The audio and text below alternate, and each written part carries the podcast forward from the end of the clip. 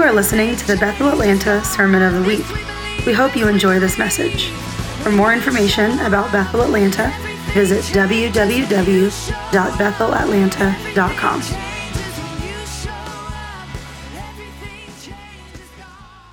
Good morning, everybody. Hello. Well, it's good to see you.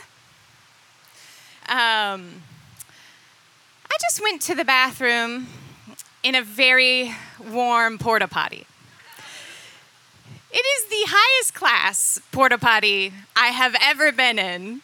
But I would just like to acknowledge, as we're coming to the end of our porta potty days, that we have so much to rejoice and be glad in on this side of our building.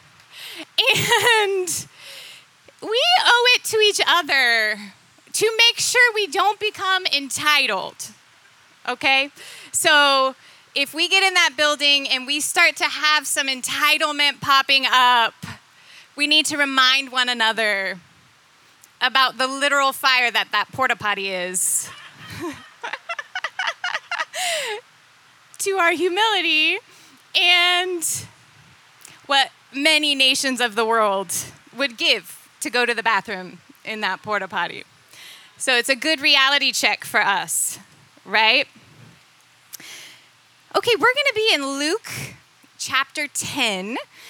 If you want to open your Bibles, um, I've been meditating on this story for the last several weeks. And so, really, in all honesty, before I speak, I never I never first think about you. as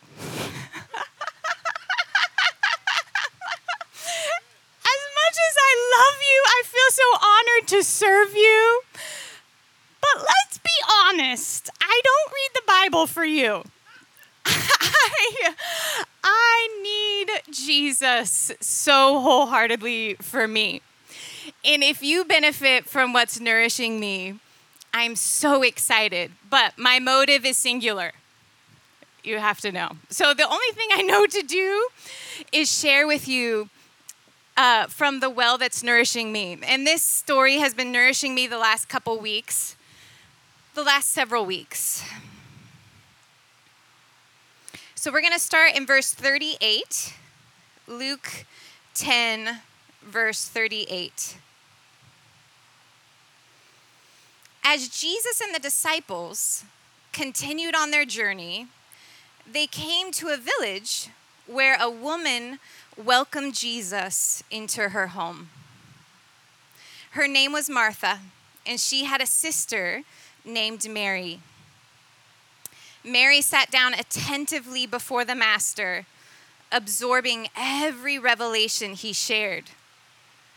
But Martha became exasperated by finishing the numerous household chores in preparation for her guests. So she interrupted Jesus and said, Lord, don't you think it's unfair that my sister left me to do all the work by myself? You should tell her to get up and help me. The Lord answered her, Martha, my beloved Martha, why are you upset and troubled, pulled away by all these many distractions? Are they really that important? Mary has discovered the one thing most important by choosing to sit at my feet. She is undistracted and I won't take this privilege from her. So it's just fun to put ourselves in the story for a second and just imagine how you would feel if Jesus was coming over. If, like, the famous one, who crowds are literally uh, gathering, like, entire cities were gathering just to be near him and Jesus himself was coming over to Martha's house. And you just got to think about how we act when our friends are coming over. You know, like let's just be honest about the bathroom. Because there's one specific bathroom in my house when friends are coming over that I'm like, girls, people will have to come get a key like a gas station to use that bathroom. And that's like wildly embarrassing that we have a gas station bathroom in our house. Uh, so you gotta like look at the context of Jesus Christ, the awaited Messiah that the entire Old Testament gave their lives in anticipation of this Son of the living God that would take away the sins of the world and reconcile us forever to the Father. And that guy's coming over. He's gonna use your bathroom, he's gonna eat your snacks. And like putting ourselves in the honest story, where would our emotional gauge be with Jesus coming over? And you know what's beautiful is the Bible says that Mary sat down attentively before the Master, before Jesus, and she was absorbing everything Jesus was saying. And, you know, as I've just been meditating on this passage, it is by human nature that we absorb things. It's like we were created to be a sponge. So the question is not if you're going to absorb things, it's what are you choosing to absorb? And in this, this uh, story, Mary really had two choices. She could absorb her sister's anxiety, or she could absorb the presence of Jesus. And the Bible said she made a choice to put her attention on this one thing that Jesus was in the house, Jesus was in the room. And, um, you know, Martha became exasperated. And when you look at this word exasperated, how many of us don't need a, def- a definition to know what exasperated is? Maybe we were there this morning trying to get the kids here. Maybe we were there last night. We're all familiar with what exasperated feels like. And when I looked the, ver- the word up in the concordance, it meant to be pulled about in your mind. And, you know, the ESV says she was distracted. And all of that was taking place first in her mind where she was at in her mind. She, she was completely stressed out about everything she had to do. And I think this is where first her thinking went wrong was she was exasperated by finishing the numerous household chores and she just wasn't living in reality that those never get done. There's no such thing as finishing the household chores. Because as soon as you clean the kitchen, people are hungry and they come get more food. like as soon as you finish mowing the lawn, really soon you have to mow it again. So it, it's not a reasonable goal in life, just so we're all on the same page, that I will feel peace once this is done. That, once this is done, is a dangling carrot and when we look back over the course of our life, of all the things we've been waiting to accomplish to feel peace, uh, we never arrive. If peace is a destination on the outside of us, we will be chasing it for the rest of our life. Peace is a person. Peace can only be absorbed by the presence of the Prince of Peace. And Jesus said, I'm coming to give to you not as the world gives. This is a type of peace that is not available out there. It has one source, and it's in my nearness, it's in my presence. And so, you know, Mary, Martha, it's, it was completely stressed out internally and thought that um, other people were responsible for her exasperated state. So, you know, the ESV says, She said to Jesus, Do you not care? Do you not care that I'm in here doing all this work and you guys are just sitting here? and that, do you not care, is a human question. And we see it throughout the Bible. And uh, one of the instances was when Jesus is sleeping in the bottom of the boat, remember? And the disciples are freaking out because of the storm. And they wake him up, accusing him Do you not care? Do you not care? And, you know, the, the issue is not the Messiah when we have arrived at he doesn't care. because the gospel is for God so loved the world. He was bursting with so much care that he paid the highest price of his very life to love us into wholeness, to love us into fullness. And when we put, when we attach external demands to validate the nature of Jesus and what motivates him, we have crossed over into entitlement. Because this is what Romans 8 says if he gave you his own son, the rest is a finished story. And it, it is in this posture of seeking first the kingdom that all these things are added to us. But it, it is a huge deal that we don't reverse those. That I'll know you love me if. I'll know you care about me if.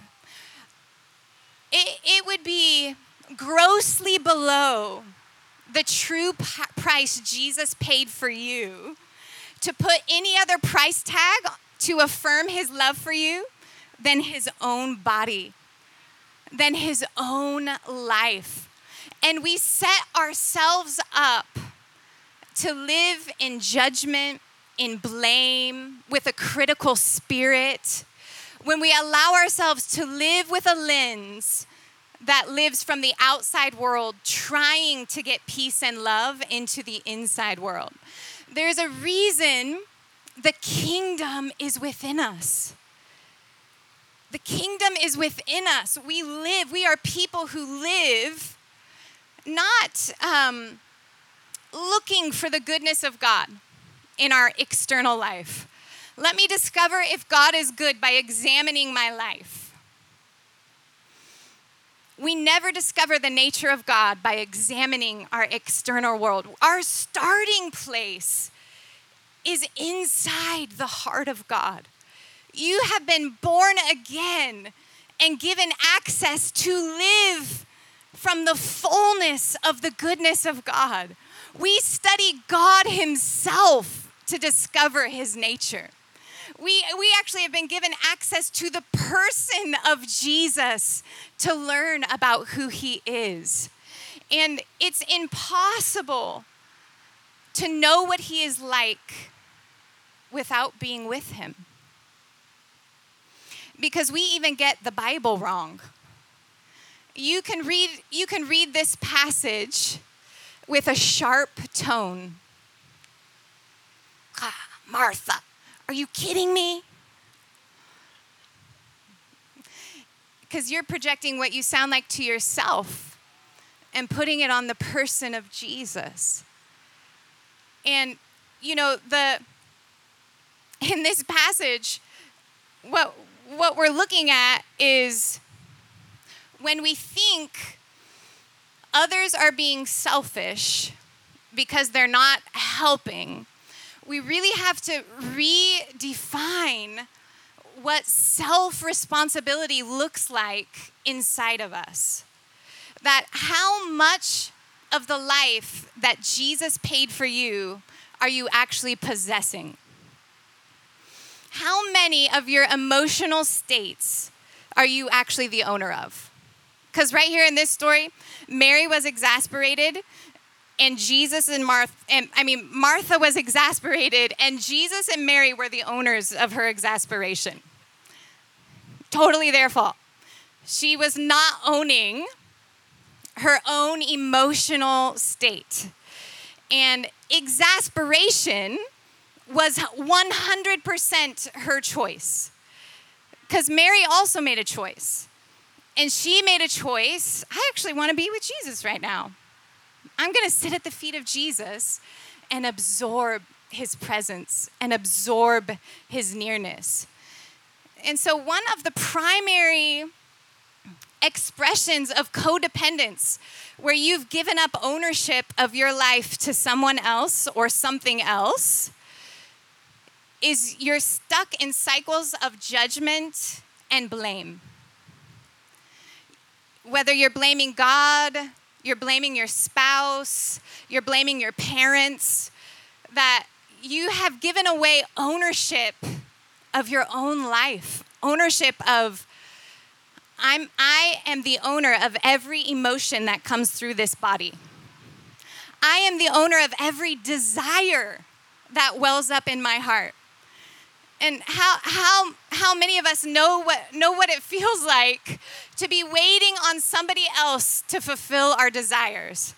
Well, I'll really step into my destiny once some super important person notices how anointed I am and calls me up into my destiny. The problem with that is that you just gave away your power you just gave away the life Jesus paid an extraordinary part price for you to possess and you put it into the hands of somebody else. You were bought with a price. And so, you know, when we don't realize that our own thoughts are causing our emotional experience, so if I could have a coffee with Martha and learn from her, because I used to feel just so embarrassed for Martha when I read this story. I'm like, you're tattling on your sister. I feel so embarrassed. What? You're tattling. Like, I feel I feel shame for you, and that's not helpful. And now she, as I as I've been meditating on this story and I have done some of my own growth work, uh, my own discipleship process with Jesus, she's like my hero because she told Jesus the truth. And we burn so much energy just trying to manage our exasperation and our and our. Uh, judgment and our accusations because we're just trying to look good on the outside, which is way worse. If Martha would have, this is what a religious spirit would have done. Well, I'm just gonna be in here doing my work, banging dishes, making it silently clear I'm the only loving person on planet Earth. Clearly, nobody else loves Jesus. Have you made Jesus a sandwich? No. You haven't. I, uh, Jesus is going to starve. His mission isn't going to be accomplished because I'm the only one doing anything on the earth. That's a lot to manage, you know? and then you put the sandwich before him. I hated every minute of making this. And you just walk away. Here's my offering, King Jesus, you know? And when all that's happening silently, we feel better about I laid down my life for the Lord today. But man looks at the outward appearance. God is looking at what is motivating you. If you're doing it because you should, and let's be honest about the cultural relevance of this story. Where should have Mary been? Where should have Martha been? Women did not sit at the feet of really important rabbis. where should they have been? They should have been somewhere where he wasn't. And the very fact that Jesus was confronting her cultural shoulds was massive. I did not come to call a people to follow me if their culture approves of it. I did not call a people to follow me if everyone in their life has happy feelings about what I'm calling them to do. And the way of the gospel is so narrow because to truly follow him with a pure heart, we have to have zero agenda attached to what we're doing. what? we can't do things so we can feel good about ourselves. We can't do things uh, to ease guilt. In the kingdom, if you're doing it because you should, there's zero eternal reward. It doesn't mean you're not supposed to be doing what you're doing. It means you need to repent and change your motive. Because when we look at 1 Corinthians 13, you could literally give away everything you own to the poor, and it could mean nothing if your motive isn't love. And you know, you can't see a motive outside of yourself. Motives are the invisible sanctuary where God lives. And you know you're living a consecrated life when you care more about what God is seeing in the invisible crevices of your heart than the way you're appearing to the people around you that you care most about their opinion. And, you know, on the outside, perfectionism and excellence, they look a lot alike. And this is the difference is your attitude. The difference is your heart posture. The invisible driver behind why am I doing what I'm doing? And you know, perfectionism has all these things attached to it where anxiety, pressure, stress, pain, uh, exasperation, because your identity is attached to your performance. So, in this is the, the spirit of the world that my value and worth is completely dependent on how this goes. my value and worth is completely dependent on what you think about me my value and worth is completely attached to my performance. And it becomes the driver behind the anxiety in doing the things we're doing. So the gospel is not first about what you're doing.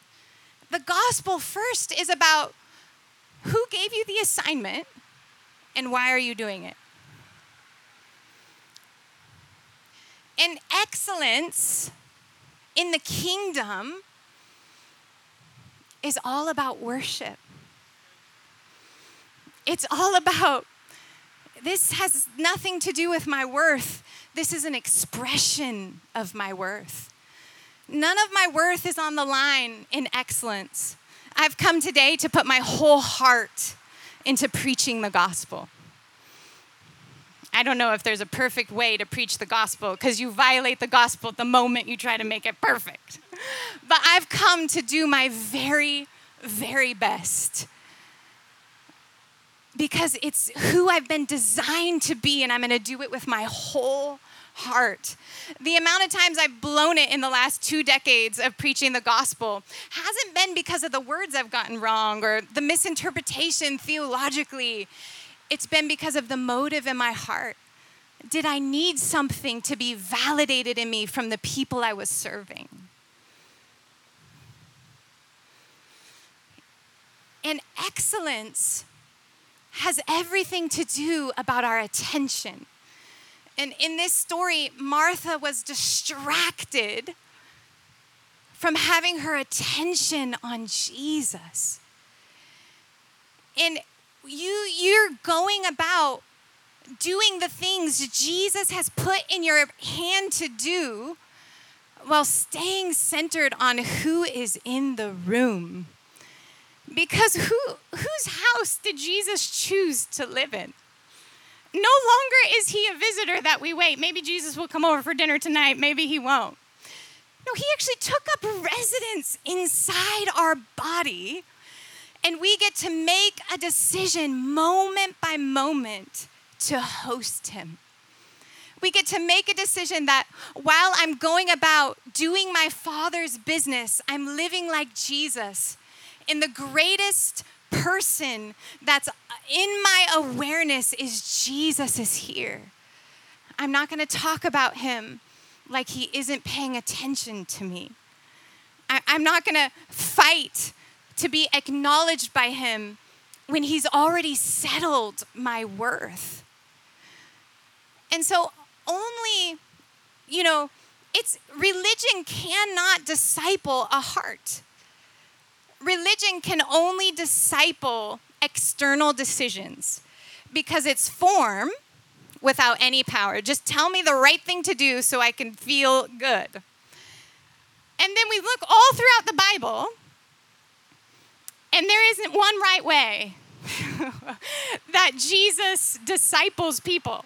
He absolutely contradicts himself depending on what each individual heart needs. So it's impossible for you to know what, what is he pruning in you? What is he refining in you without having an intimate relationship with him?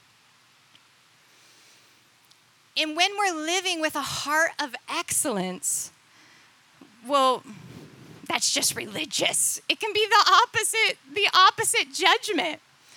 When you're deeply passionate about bringing Jesus your best, so it is, it is um, a tormenting way to live when we're looking to the outside world to validate Am I living my life worthy of the Lamb? Am I living my life worthy of this King? And, you know, when we look at the parable Jesus told about, he, uh, he said, the kingdom is like a master who came and had some servants, and you remember this story? He gave 10 talents to one, he gave five talents to another, and he gave one to another. And they went about stewarding what the master had given them. And in the world, we look at how much do you have? Well, I guess the guy that had 10 was better than the guy that had one. but it's just not the way that the kingdom works. We don't value what we're stewarding because somebody else values it. We value what, what we've been put, what has been put in our hand because of who put it there. Oh, Jesus gave me this. I'm going to steward it with my whole heart because he gave me this. And so the you know, the way that we steward is in direct connection with how aware we are of the nature of God. Because the guy that had one talent, he hid it. And you remember what he said to the master? I knew you to be a hard, shrewd man. He knew God to be mean, like a guy up in the clouds just shouting rules at us. And so that the way that he stewarded was in direct connection with who he believed God to be.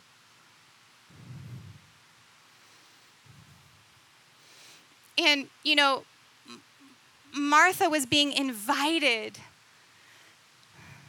to have her knowing of the nature of Jesus interrupted. She was exasperated and what Jesus, she thought Jesus was going to correct Mary. I mean, she's like confidently asking, This is obvious. Don't you care? And what she got to experience in the nature of Jesus was a God who wasn't living on the same plane that she was living. And this is why who we're absorbing in this hour of history is so important Because if we are as exasperated by the world around us because we are a sponge, and our response to the world around us is to get up and start busying ourselves to make everybody feel better, we have no healing balm of peace to soothe the anxiety. And what Jesus was showing her was he spoke to her in a kind voice. She was up here in judgment and resentment and criticism. And he came in with this tenderness Martha, dear Martha, you're wrong, babe.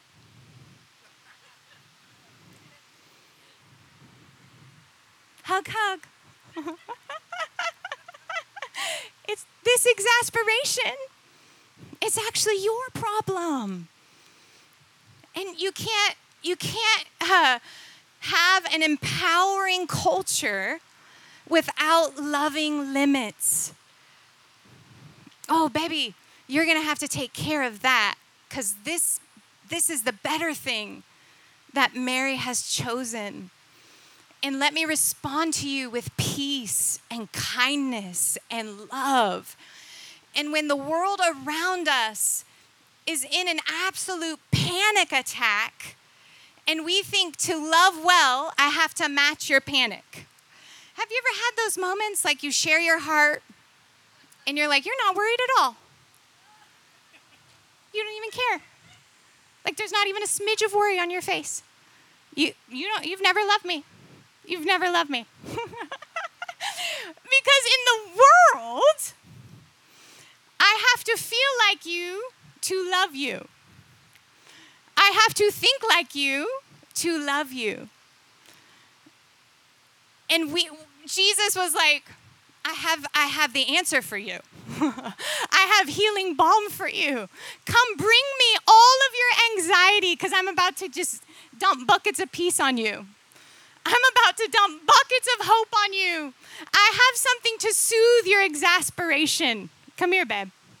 Come here.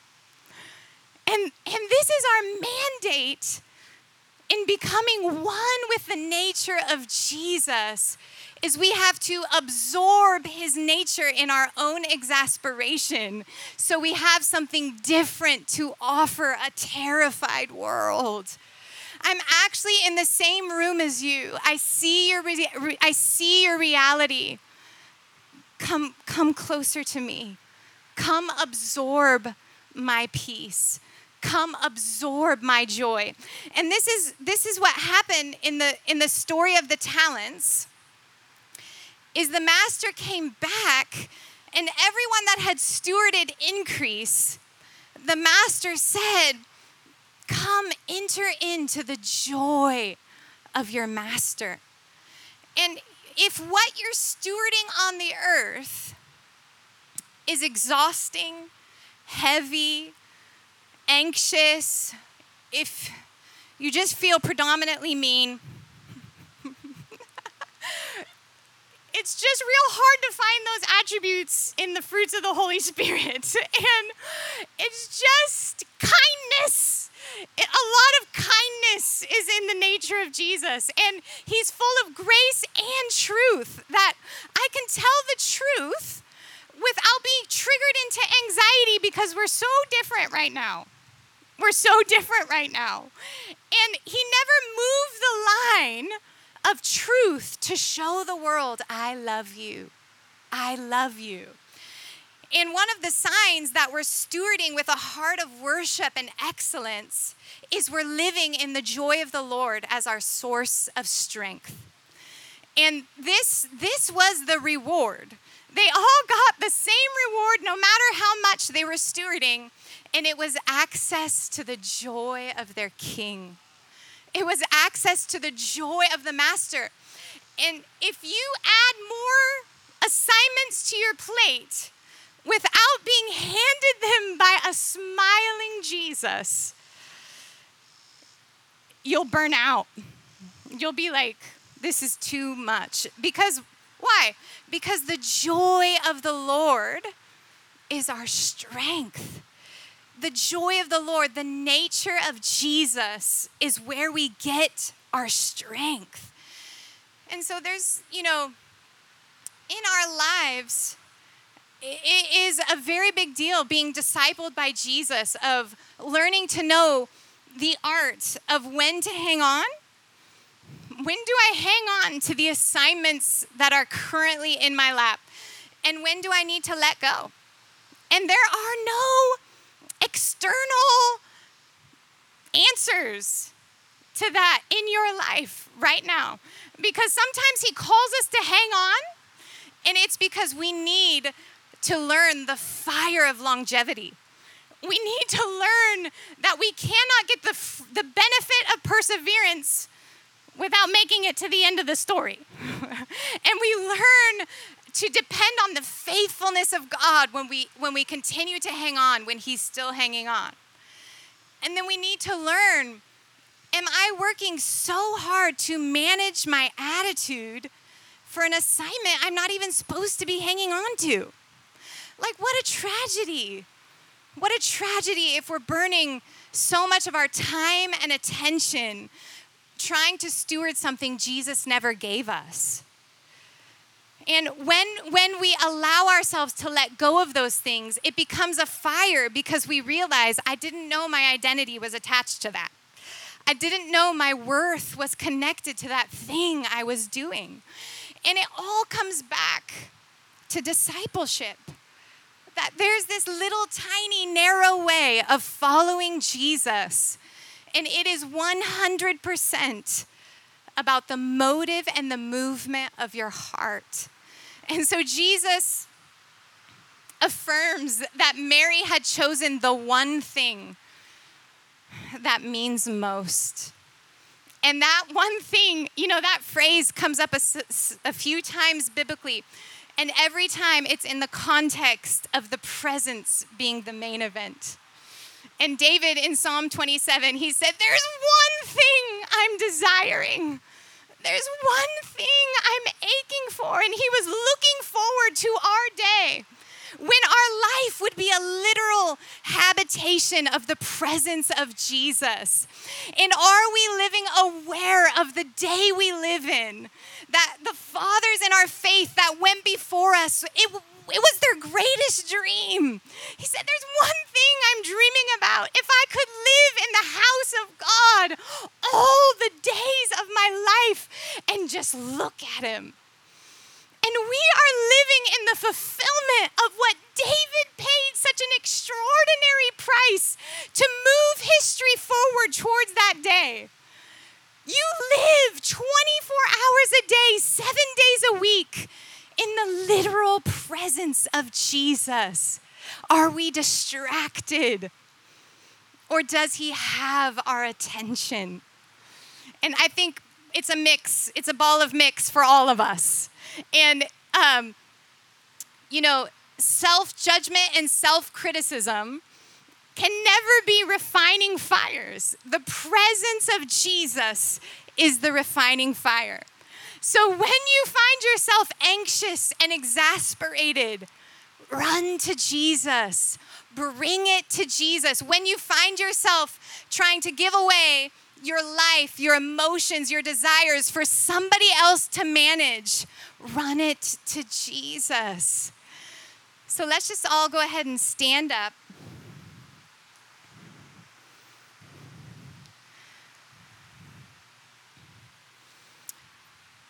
Um, and Brett and Jacqueline, I felt like I had a word for you. Would you be okay if I gave you a word? Can you guys stand up during during worship? Um,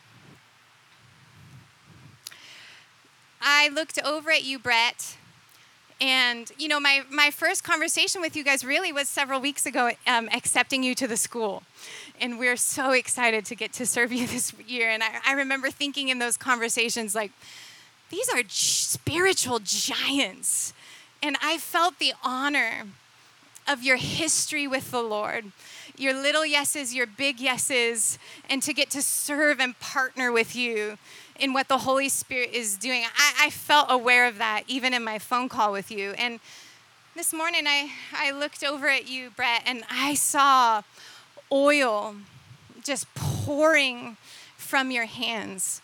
And I could feel for both of you what it meant that you would come today and worship our King. I felt the wealth of what you were offering today. And um, I saw Jesus walk from the back of the room, and he just came and he knelt down at your feet. And I saw the oil in your hands dripping onto his head. And, and I knew that he had come to be anointed with your worship. And I knew he had come to savor the offering that you were bringing. And I could feel, um, Jacqueline, like the, the vial of worship that you were breaking over him today and your wild trust in him was something that in 10,000 years he would still be treasuring. And when I was just thinking of this passage I was going to be reading, I felt like Jesus wanted us just to just to reiterate what Lindy has said as a community. I just felt like he said, "Tell them the only thing bursting from my heart is well done." Well done, good and faithful servants. Well done.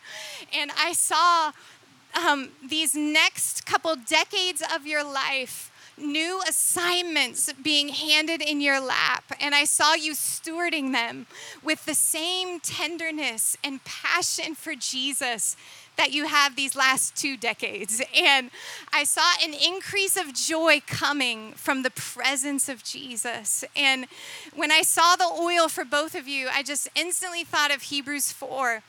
And it was Jesus has been anointed with the oil of joy above all of his companions. And I saw him returning his oil over your head.